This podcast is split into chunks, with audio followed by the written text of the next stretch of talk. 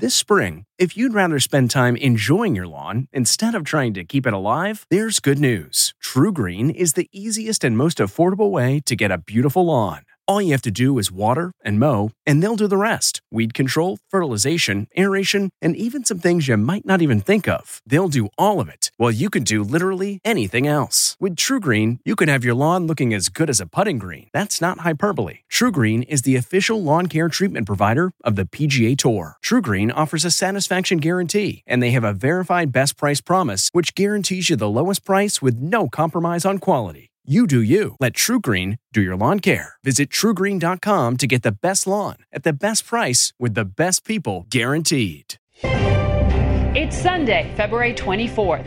I'm Margaret Brennan, and this is Face the Nation. As North Korean leader Kim Jong un and President Trump prepare for a second summit, speculation about special counsel Robert Mueller's report intensifies. President Trump reached his conclusion the day the investigation was opened, and he's sticking to it. It's one of the greatest hoaxes ever perpetrated on this country. But a former top advisor to the president predicts the report will trigger, quote, a real meat grinder. I think that 2019 is going to be the most vitriolic year in American politics since before the Civil War. We'll talk to a Republican on the Senate Intelligence Committee, Missouri's Roy Blunt. And we'll ask Massachusetts Democrat Ed Markey, a key voice on North Korea policy in the Senate, about the prospects for any real results out of that summit with Kim Jong un. And as administration officials assess what funds can be used for the president's border emergency, House Democrats try to stop it. Illinois Republican Congressman Adam Kinzinger joins us. He's just back from National Guard service at the border. We'll also check in with two Democratic governors who oppose the president's emergency to build his wall. We got to bust through some walls to make changes. New Mexico Governor Michelle Lujan Grisham and likely 2020 presidential candidate Washington Governor Jay Inslee. All of that and more ahead on Face the Nation.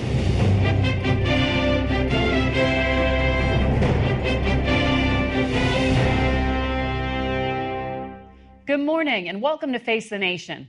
With the president headed to Vietnam this week, the release of the Mueller report appears to be on hold. But speculation about what's in that report continues.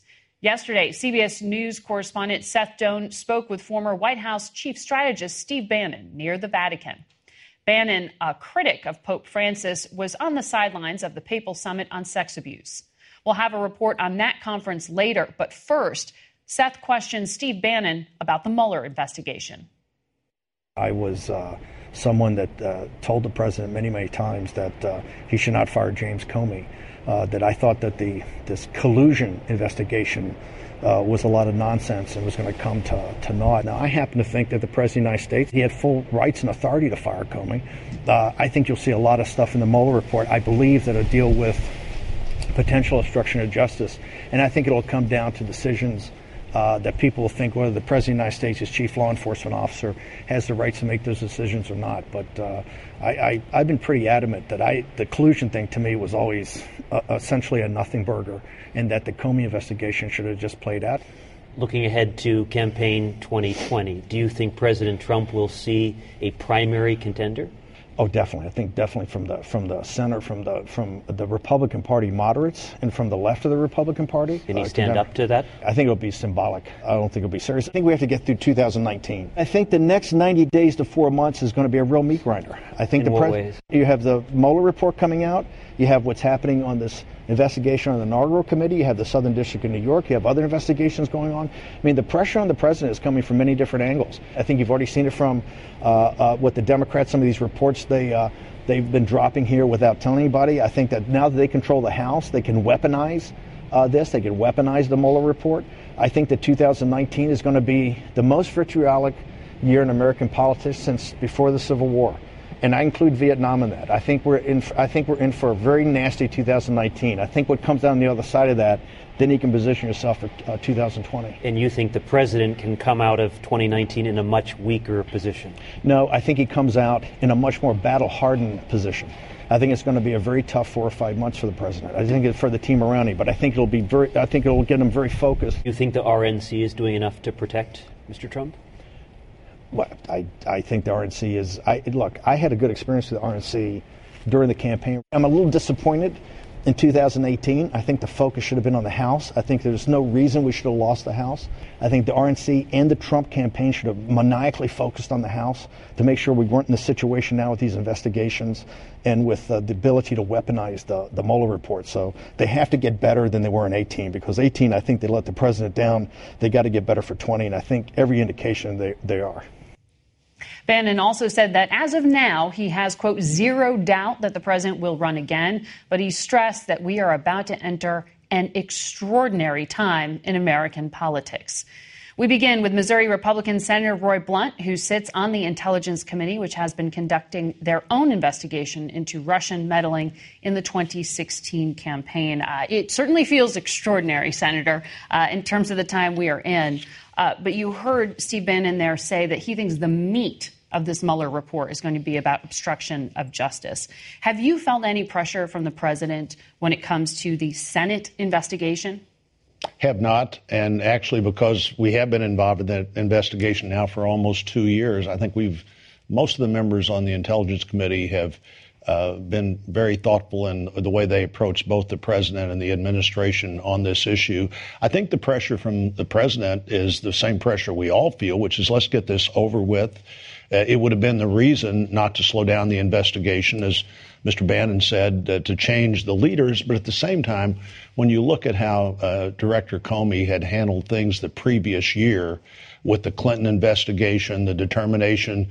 I'm going to say that she did a lot of bad things, but none of them are uh, worthy of uh, indictment. One of those two things was a mistake, but probably the biggest mistake was not reporting directly to uh, the Attorney General rather than to take this new uh, obligation on himself to decide what was right and what was wrong. So I understand that, but I've always been of the view that anything that slows down the investigation is not a good thing, that we need to get the facts out there, get this behind us in a way that people thought that anybody that should have been talked to was talked to, any question that should have been asked uh, was asked. And we've been trying to do that in the Senate uh, committee, I think, in a very appropriate way. And remember, Cohen uh, who'll be testifying both to That's our right. committee privately and the House, I think, publicly next the week. One of the charges against him was lying to Senate investigators uh, when he was asked questions, and that's totally unacceptable. Well, so he lied last time to Congress. He's admitted to that. Why are you having him back, and why do you believe him this time?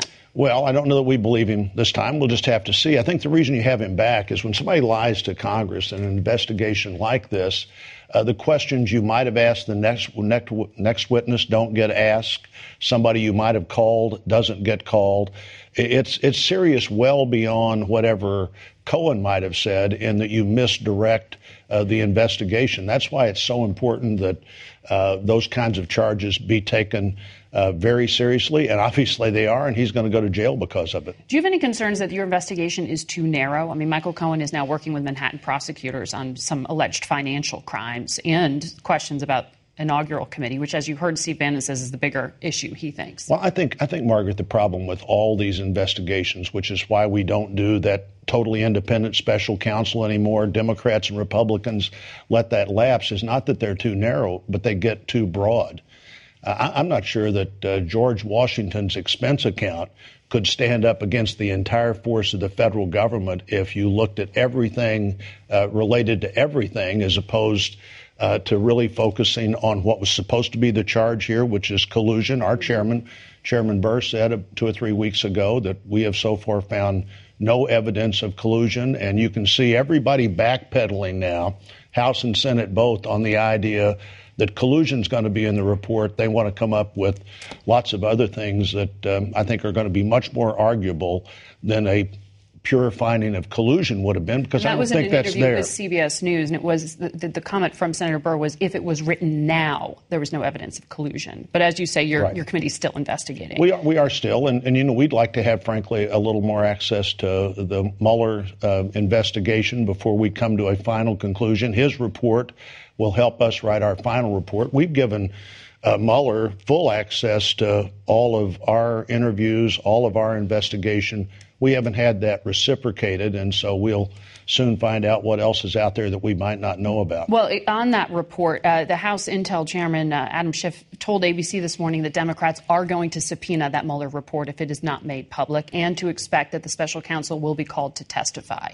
Should we expect him to testify in front of the Senate? And, and can you actually enforce a subpoena to get the Justice Department to do something that they refused to do in the first place? I don't know that you can. And, uh, you know, uh, the new Attorney General, Bill Barr, was very specific on this when asked uh, during his confirmation what should happen, what should rele- be released what shouldn't be released. Uh, should you release things you find out that don't lead to an indictment or might not lead to an indictment in the future? Should you release things uh, that people did that are merely embarrassing? You know, the, again, the weight of the government here is very strong, and people need to think about that when they begin to demand.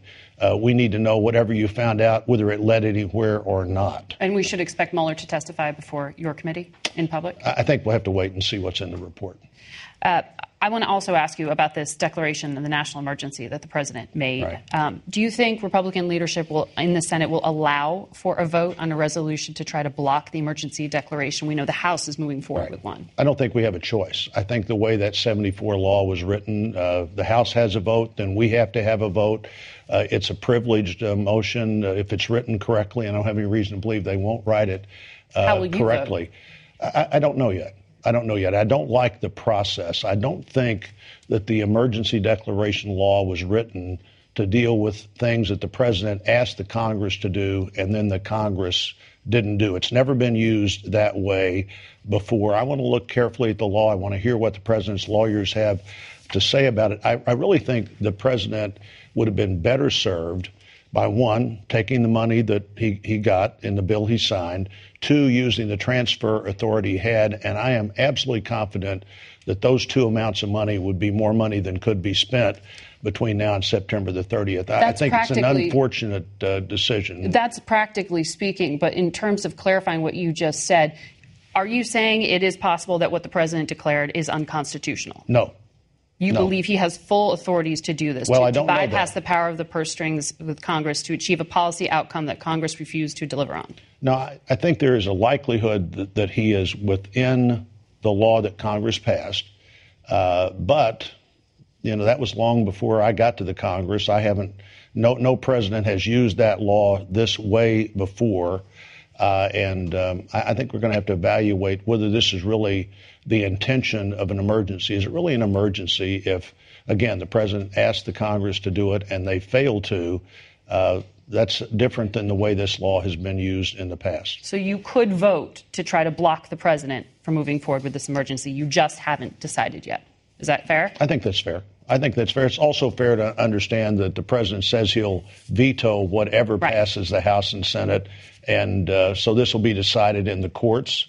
Uh, I think it's highly unlikely that the veto would be uh, overridden in the House and probably not overridden in the Senate, either one. And so it's going to be decided in the courts, and uh, it's a, I think it's a fairly it's a significant court decision.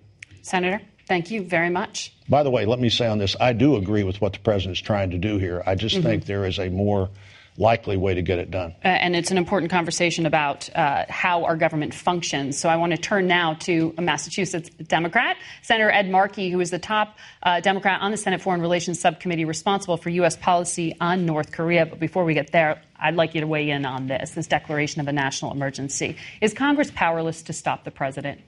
Uh, it's a clear usurpation of um, congressional authority. Um, there will be a resolution of disapproval, which most likely will pass in the House of Representatives this week. Then it will come over to the United States Senate. It's uncertain whether there are enough. Well, the president says he's going to veto it. And then, even if there are a small handful of Republicans who are willing to vote uh, for that resolution of disapproval, the president says that he's going to veto it. And then um, it will come back to the House and Senate. And I believe it's highly unlikely uh, that there will be two thirds of the House and Senate who will vote that way, given uh, the mm-hmm. base support of the Republican Party for President Trump and his actions. And then it will go to the courts. And I think in the courts, we're going to have a very strong case uh, that this is an unconstitutional action by the president uh, in uh, usurping an authority which was deliberately built into the Constitution by the founding fathers to ensure that there was a separation of powers, that there was a check and balance on uh, a president so that they could not act unilaterally. And that is the bigger point, I think, for, for viewers to understand that this seems all procedural, bureaucratic talk in Washington, but that bigger purpose of how our government is supposed to function and how it is, is the question here. In the past, under President Obama, you were supportive of his use of executive authority on a number of different fronts, including immigration. Do you regret that now, and why is it different what President Trump is, how he's using it? The clear difference here is that um, the Congress, House and Senate, Democrats and Republicans, just reached an agreement on funding for border security. They just finished it and they sent it to the president.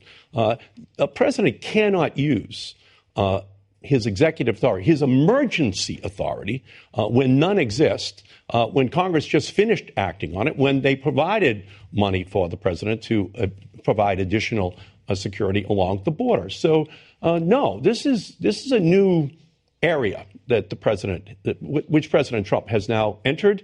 Uh, it's not Hurricane Katrina. Uh, it's not uh, after 9 11. This is something quite substantial, which would have precedential value when a Democrat is president.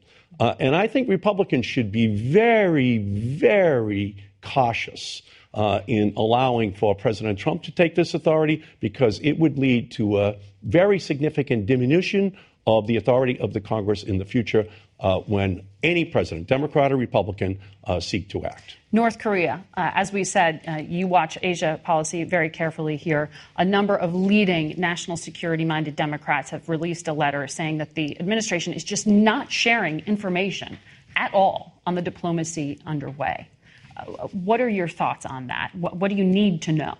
Well, right now, uh, it's pretty clear that Kim wants to have a personal meeting with Trump uh, with hopes that he can, in fact, elicit concessions from uh, President Trump that otherwise might not be possible if it was just our diplomats talking one on one.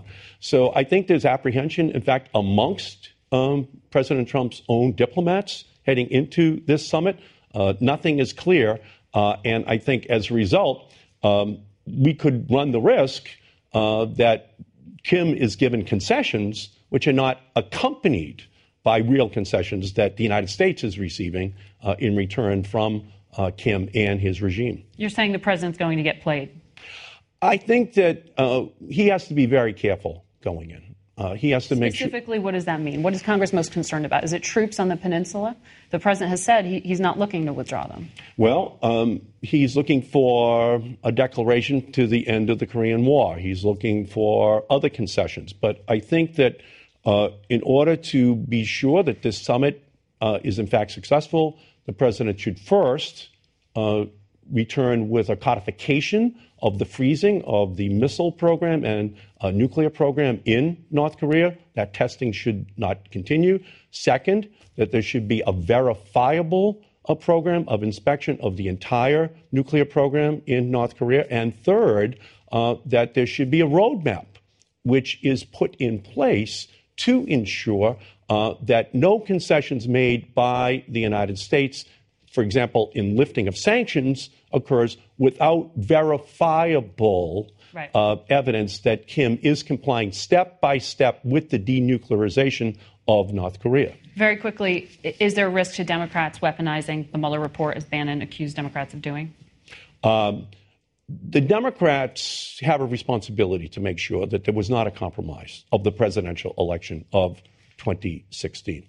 Uh, if the Attorney General takes the Mueller report and then sanitizes it uh, and releases that as the answer to a comprehensive investigation, uh, then I think the Democrats in the House and Senate, along with Republicans, have a responsibility to ensure that the American people know what happened in 2016. What was the relationship between the Trump campaign and the Russian government? Was there any subsequent relationship uh, in the post election period? We don't know the answers to those questions. The Mueller report potentially gives us those answers, and it's going to be critical that the American public knows what happened in 2016 right now Everything rides on that Mueller report and the Attorney General, William Barr, not sanitizing it in a way that is not transparent to the public. And the Congress, right. the Democrats, have a responsibility to do that job. Senator Markey, thank you very much. Thank you. And we'll be right back.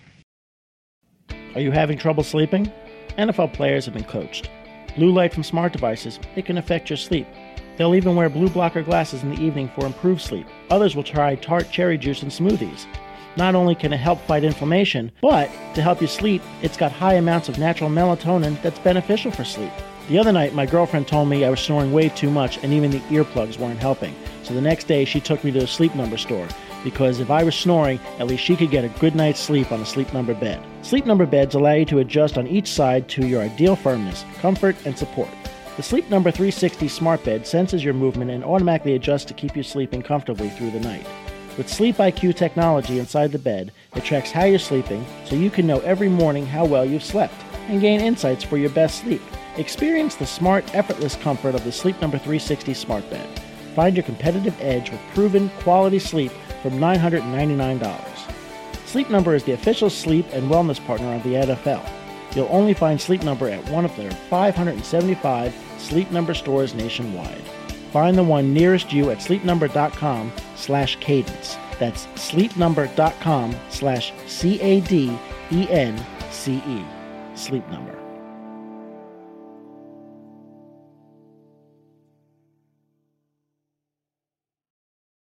Nearly all U.S. governors are here in Washington this weekend for the National Governors Association Conference, and two Democrats join us now New Mexico's Michelle Lujan Grisham and Washington State's Jay Inslee. Welcome to Face the Nation. Great to have you here in person.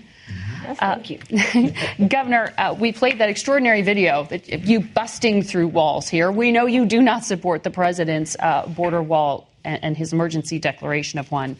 Explain to our viewers why you withdrew uh, the National Guard troops from your border with Mexico? Because, as everyone ought to be doing, right, I was on the border and I'm looking and assessing whether or not there's a real emergency or crisis, and there isn't.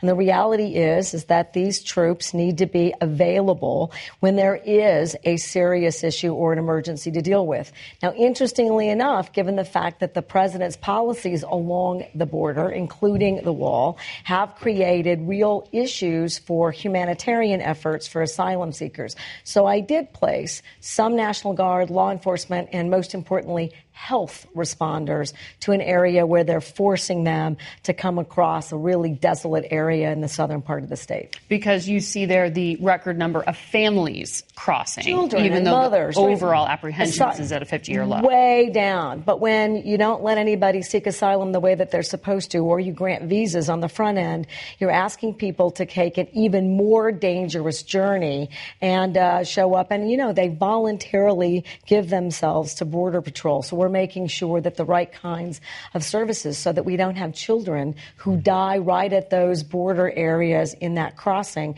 ever again in our state. Governor, uh, Washington state has not brought suit against the administration. There are about 16 states that have challenged the president's uh, emergency declaration. Will you?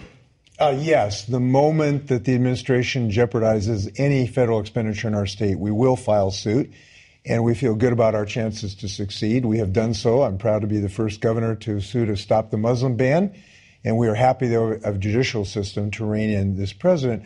Look, I think it is obviously the situation here. We do not have a national security emergency. Donald Trump has a political emergency. Right. He was unable to get Mexico to pay for his wall. He does not have the support of either party. And the entire U.S. Congress, on a bipartisan basis, have told him his wall is a colossal mistake. He ought to be responding to real emergencies like the forest fires. We just came from a meeting with the cabinet members asking for help with the federal government with our forest fires. And climate change is burning down our forests. That's an emergency where we ought to have the help of the federal government. We don't have it. And the governor pointed out something really important. For my state, it's $150 million mm-hmm. that we stand to lose by virtue of his national uh, declaration for an emergency that doesn't exist. And now he's harming our military assets this doesn't make any sense and it's completely inappropriate to a state like well, ours. I'll ask you more about what monies he's, he is using, but uh, Governor Inslee, you just said, though, that you would be open to declaring a national emergency based on climate. So, how do you define when the president has the constitutional authority to declare an emergency if you say, on the grounds of the border crisis, as he deems it, it it's unconstitutional? So I believe under our current system of democracy, this action by this president is illegal and unconstitutional. That's what I believe. And I, I think Republicans ought to stand up on their hind legs because they took an oath to the Constitution, not to Donald Trump, and reverse this decision. If that doesn't happen, we need the judicial system to reverse this decision. But ultimately, in responding to the climate change emergency, we need to work together, executive and mm-hmm. legislative branch, but if there are new rules, the Republicans have to understand that Democrats will play by whatever the rules are, particularly when it comes to climate change. I'm going to come back to that because I can't let it sit there, but we are going to have to take a break. Um, so you got a few minutes to stay with us here, both of you governors, if you would. Stay with us. We hope all of you will too. We'll be back in a moment. Memories make us laugh and cry. And sometimes cringe when we look back at our fashion choices. But in between flashbacks of bowl cuts and dad jeans, our memories are fading, and so is the old media that holds them. Hi, I'm Adam Baselogger. And I'm Nick Mako, and we're the founders of Legacy Box. Legacy Box is the easiest and safest way to preserve your family memories. Here's how it works fill Legacy Box with your outdated media. We professionally digitize and send them back on DVDs, thumb drive, or the cloud. Look, those forgotten home movies, VHS tapes, film reels, and photos are degrading right before your eyes. Experience peace of mind and enjoy reliving the glory days. Join more than half a million families who have already trusted Legacy Box. Save your memories today. Visit legacybox.com/save and for a limited time get 40% off your order. That's legacybox.com/save for 40% off. legacybox.com/save.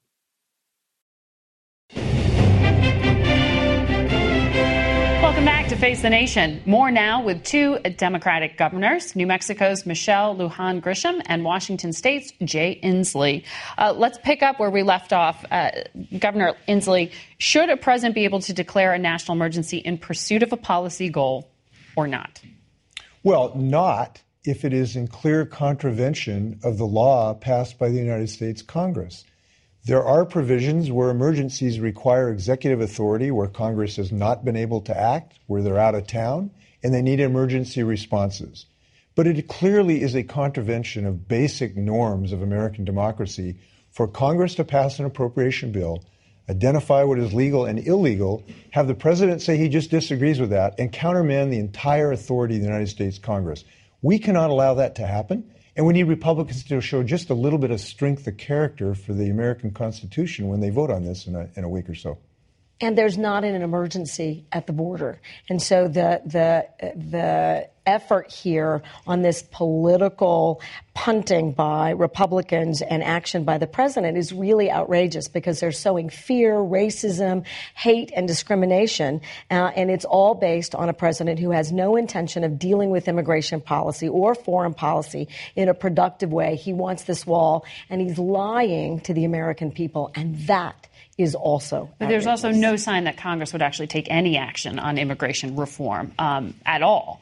Uh, when it comes to uh, the uh, the question of the National Guard troops, which you made that mm-hmm. call to pr- bring them back from the New Mexico border, obviously you're border state governor. You you see what's happening in your state. Uh, over 36,000 people in your state signed a petition to impeach you after you made this call. So do you think that your constituents' concerns here are being heard? Well, let's talk about the folks who are impacted in the counties where we're seeing folks have to migrate because they can't do asylum for humanitarian issues.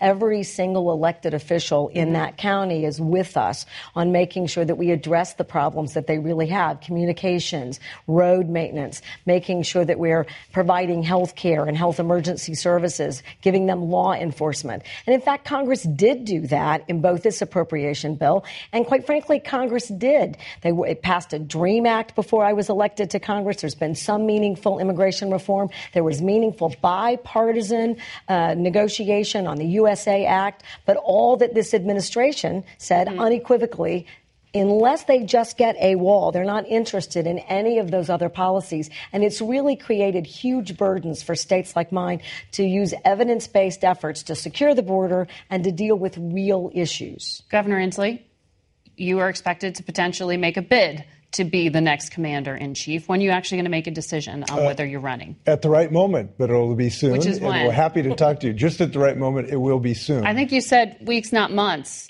Uh, we're coming up to another week. Stay we tuned. We are, certainly. Are you expecting it this week? Uh, it could be as soon as that. And what we are seeing right now, and i have been pleased by what I've been hearing across the country, that people do want a president that will act on a real emergency, which is climate change.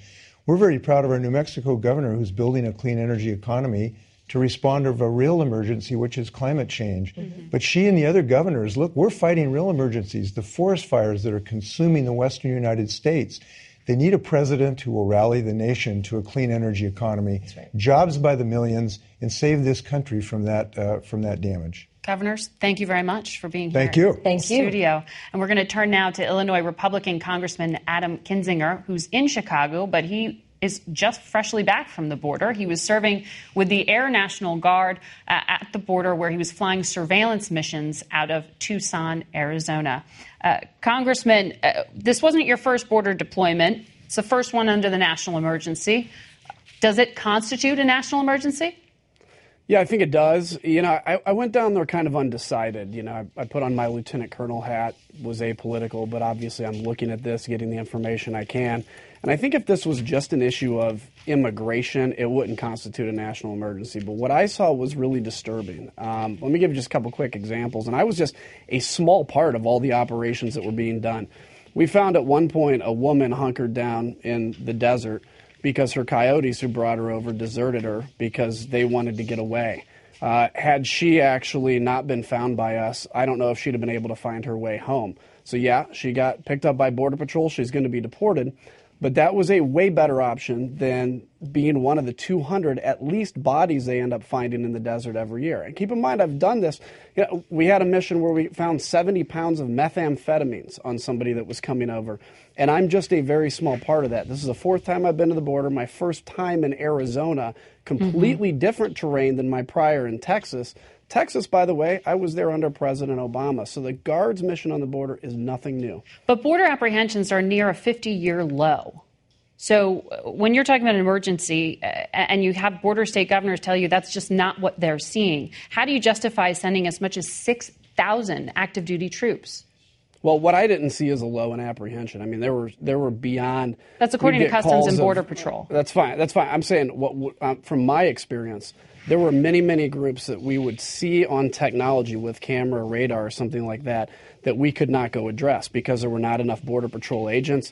These agents sometimes left to take a truck and then walk two miles through terrible terrain to get to these groups, only to have them run while they're already exhausted and they get lost in that chaos. So is it down? Maybe. Part of that's because now they've understood how to abuse the asylum uh, laws in this country. You have a lot of folks from countries that are not declaring asylum in Mexico where they should be because it's the first country where they can actually declare safety.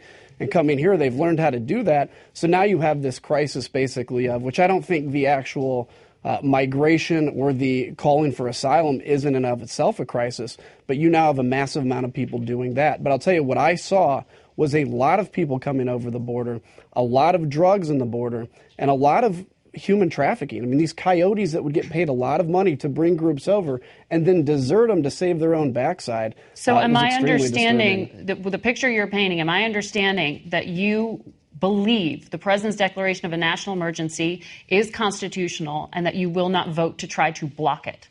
Yeah, I won't vote to try to block it. Look, I, I wish this would have happened a different way.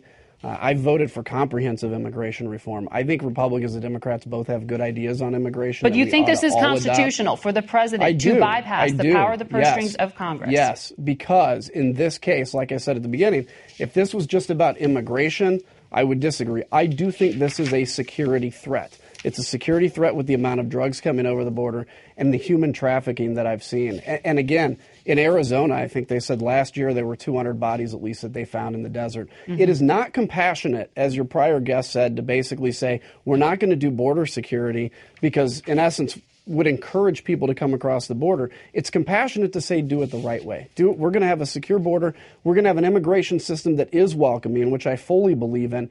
Doing it the right way instead of forcing, in some cases, very innocent people to pay the drug cartels, to pay the cartels money, to coyote them into a very dangerous part of this country, mm-hmm. and then abandon them when the when the heat gets too well, high. Well, there's plenty of debate about whether that would actually stop demand for drugs or stop people from trying to come across. But let me ask you about something else I know you're concerned about, and that is Syria. Is 400 mm-hmm. U.S. troops enough? To leave behind in Syria to counter all the threats that they are going to be asked to face?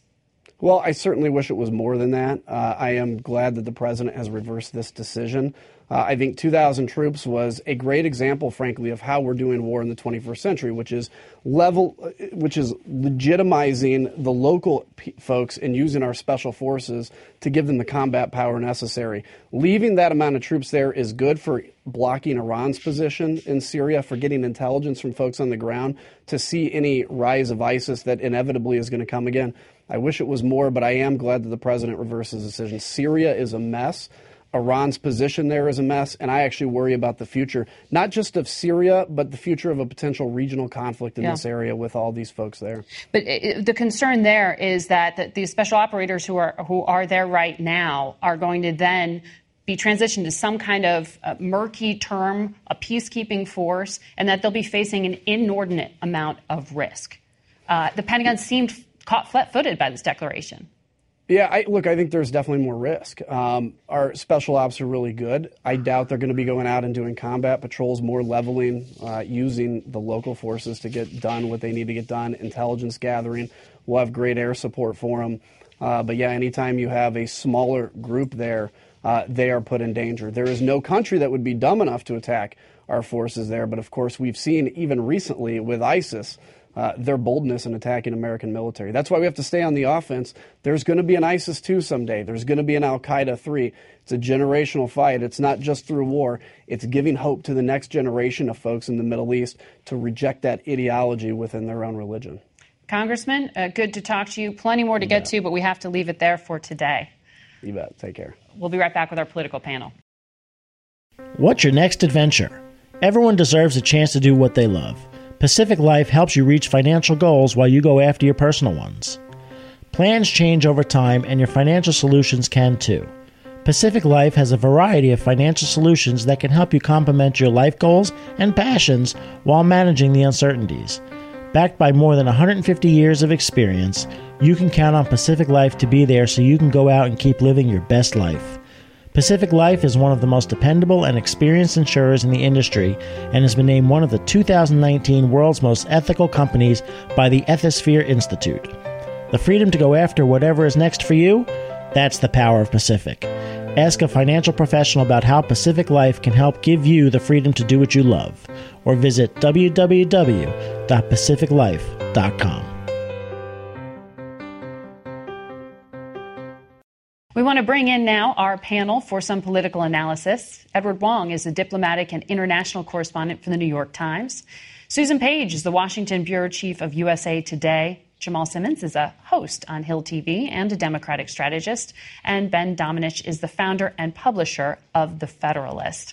A lot to get to with all of you. Uh, Susan, 2020 and the picture that we heard, Steve Bannon, the longtime White House strategist and, and ally for President Trump, really sketched out a number of interesting things, including the fact that he thinks there could be a primary challenger to the president from within the Republican Party. Yes, he said there definitely will. He said it will be symbolic, but you know, symbolic challenges to incumbent presidents can be really damaging. Ask George H.W. Bush, ask Jimmy Carter the impact of having a primary challenge, even one that doesn't take the nomination away from you. Uh, I think this is a subject that should be probably of more concern to the White House than it is because there's not really a question at this time that President Trump will retain the Republican nomination. But these primary fights can be brutal.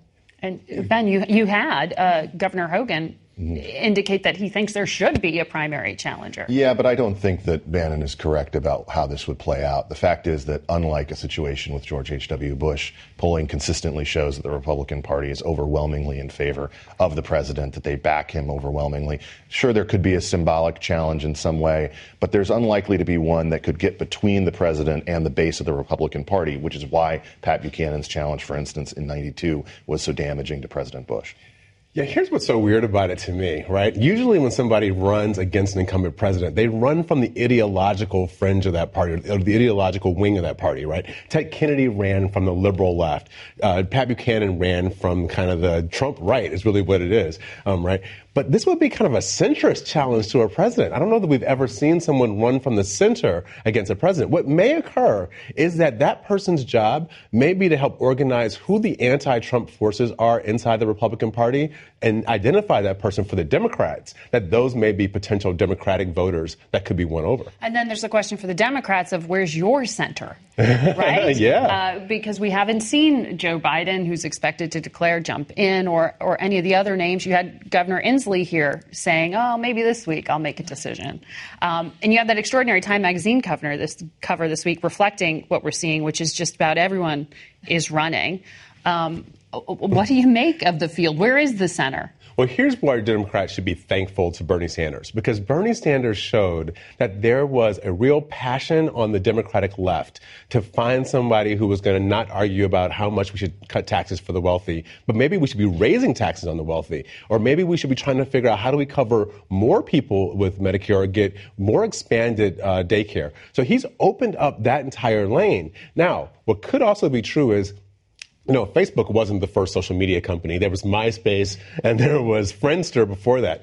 Bernie Sanders might be the MySpace and Friendster of the Democratic Party, right? Where he's helped show us that there's this there's this path, and then what comes after that is a Kamala Harris or Elizabeth Warren or somebody like that who really takes advantage of the opening. but the effect of that has been that you've had all of these candidates, even including ones who could run to the center, tacking to the left in significant ways. I mean, the fact is that the majority of the Democratic cast endorsed the Green New Deal. The majority of the Democratic cast is completely uh, backing uh, abortion policies on the state level that that are widely out of sync, not just with Americans, but with pro choice Americans, polling indicates. That leaves an opening for the president to do the kinds of things that he did in the State of the Union, which is to frame the Democrats as the party of the extreme. He's going to continue to do that, and that's going to be, frankly, a way to keep those types of centrists that you talked about within the GOP who might be open to a Democratic candidacy away from them and loyal to the, the Republican Party. There's an ideological debate in the Democratic Party, no question. There, there are centrists there, and there are people who endorse the Green New Deal.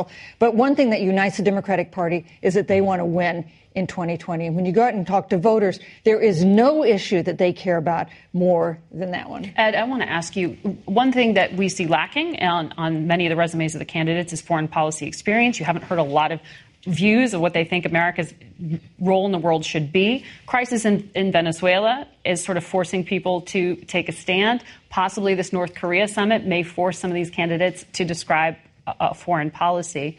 Uh, what is it that you're seeing out there? Well, I think that there are certain issues that candidates will be forced to address. Uh, security is one of them, and so they'll uh, criticize Trump, I think, for his take on North Korea and for the fact that we haven't made much progress on North Korea and its nuclear program since the first summit. And they'll question why we're holding these series of summits when uh, Kim hasn't promised, hasn't uh, met the promises that he set out. Um, the other question, another big question is China and trade. And I think that we'll see uh, talk about whether his approach to China and to the trade deficit and to other issues related to the economy is the right one.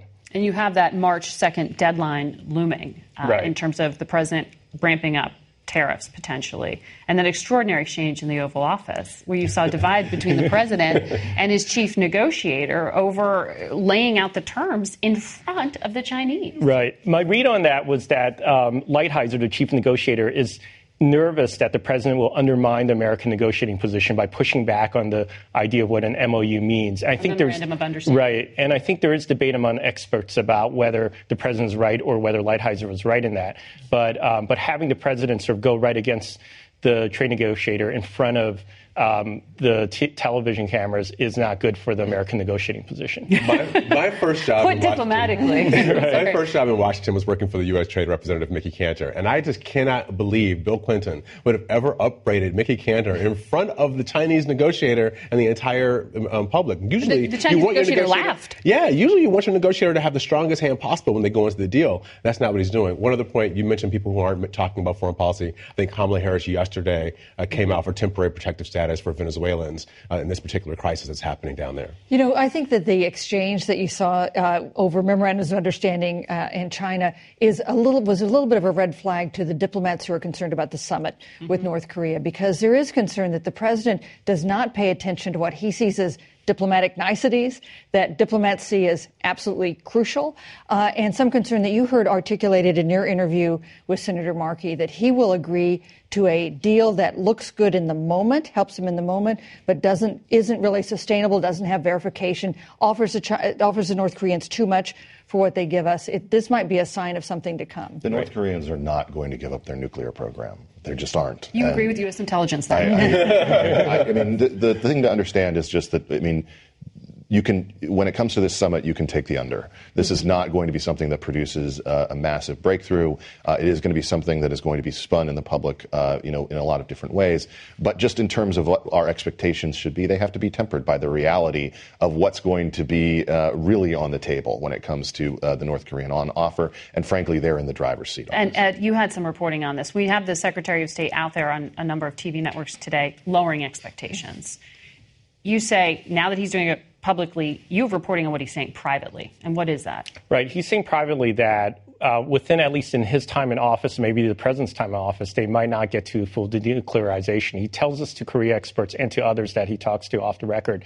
Um, and I think that that's, as Ben says, that might be the realistic outlook on where we can get to with North Korea. There might not might be very minimal work on the nuclear program. There might be some work, but not near, but not full denuclearization. And the big question that we have to ask is whether at what point would the United States publicly accept a nuclear North Korea and acknowledge that, um, just as it accepts Israel, Pakistan, and other countries having nuclear weapons? Normalization of North Korea, no longer a pariah state. Right. Well, Trump did say he fell in love. He and Kim fell in love, so maybe we'll have that going forward.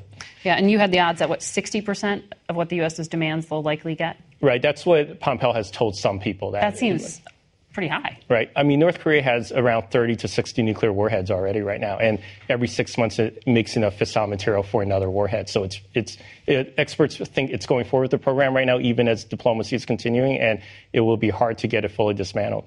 We should consider, of course, the withdrawal from the INF as being part of this conversation as well. I know that that was mostly The framed arms as being. control uh, agreement with Yes, I, I know that that was mostly framed in the context of our relationship with Russia, but the overwhelming agreement on the part of our European allies is that Russia has been in violation of this for years anyway.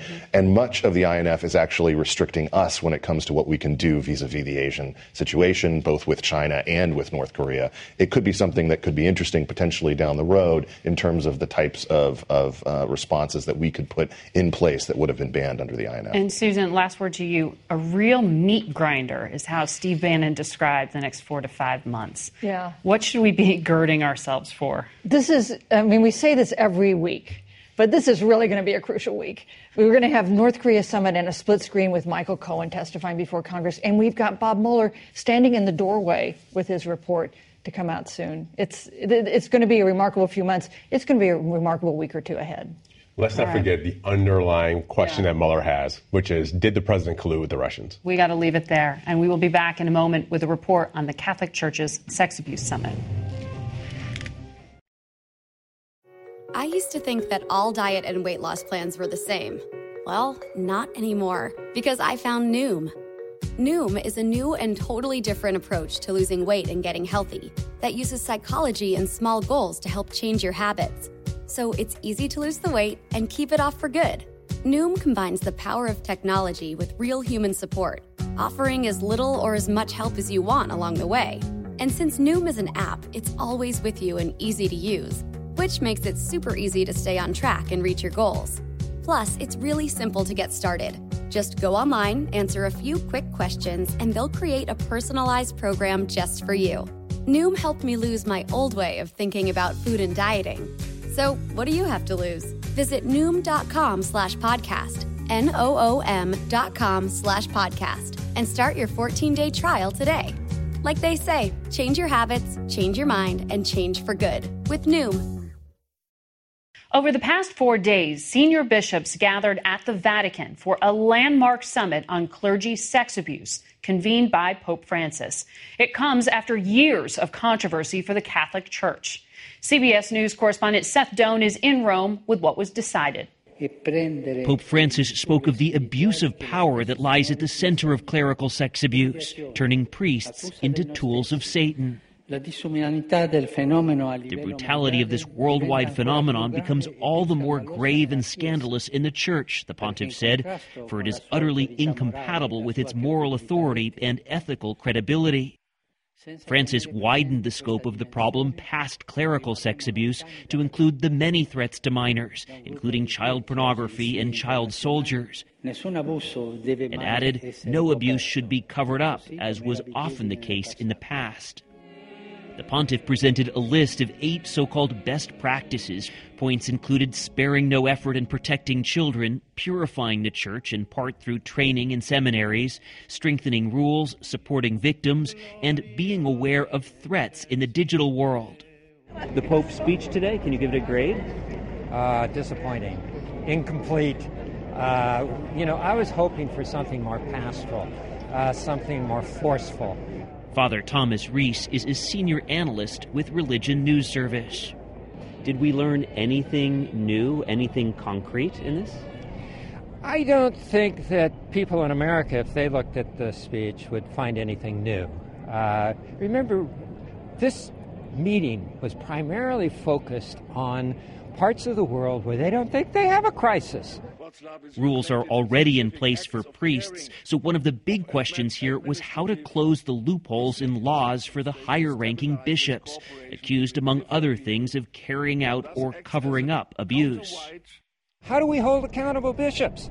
That's what American people are. Where's the system? Who, how do we punish bishops that don't do what they're supposed to do? Do we have any new answers? Not, not at this meeting, not yet.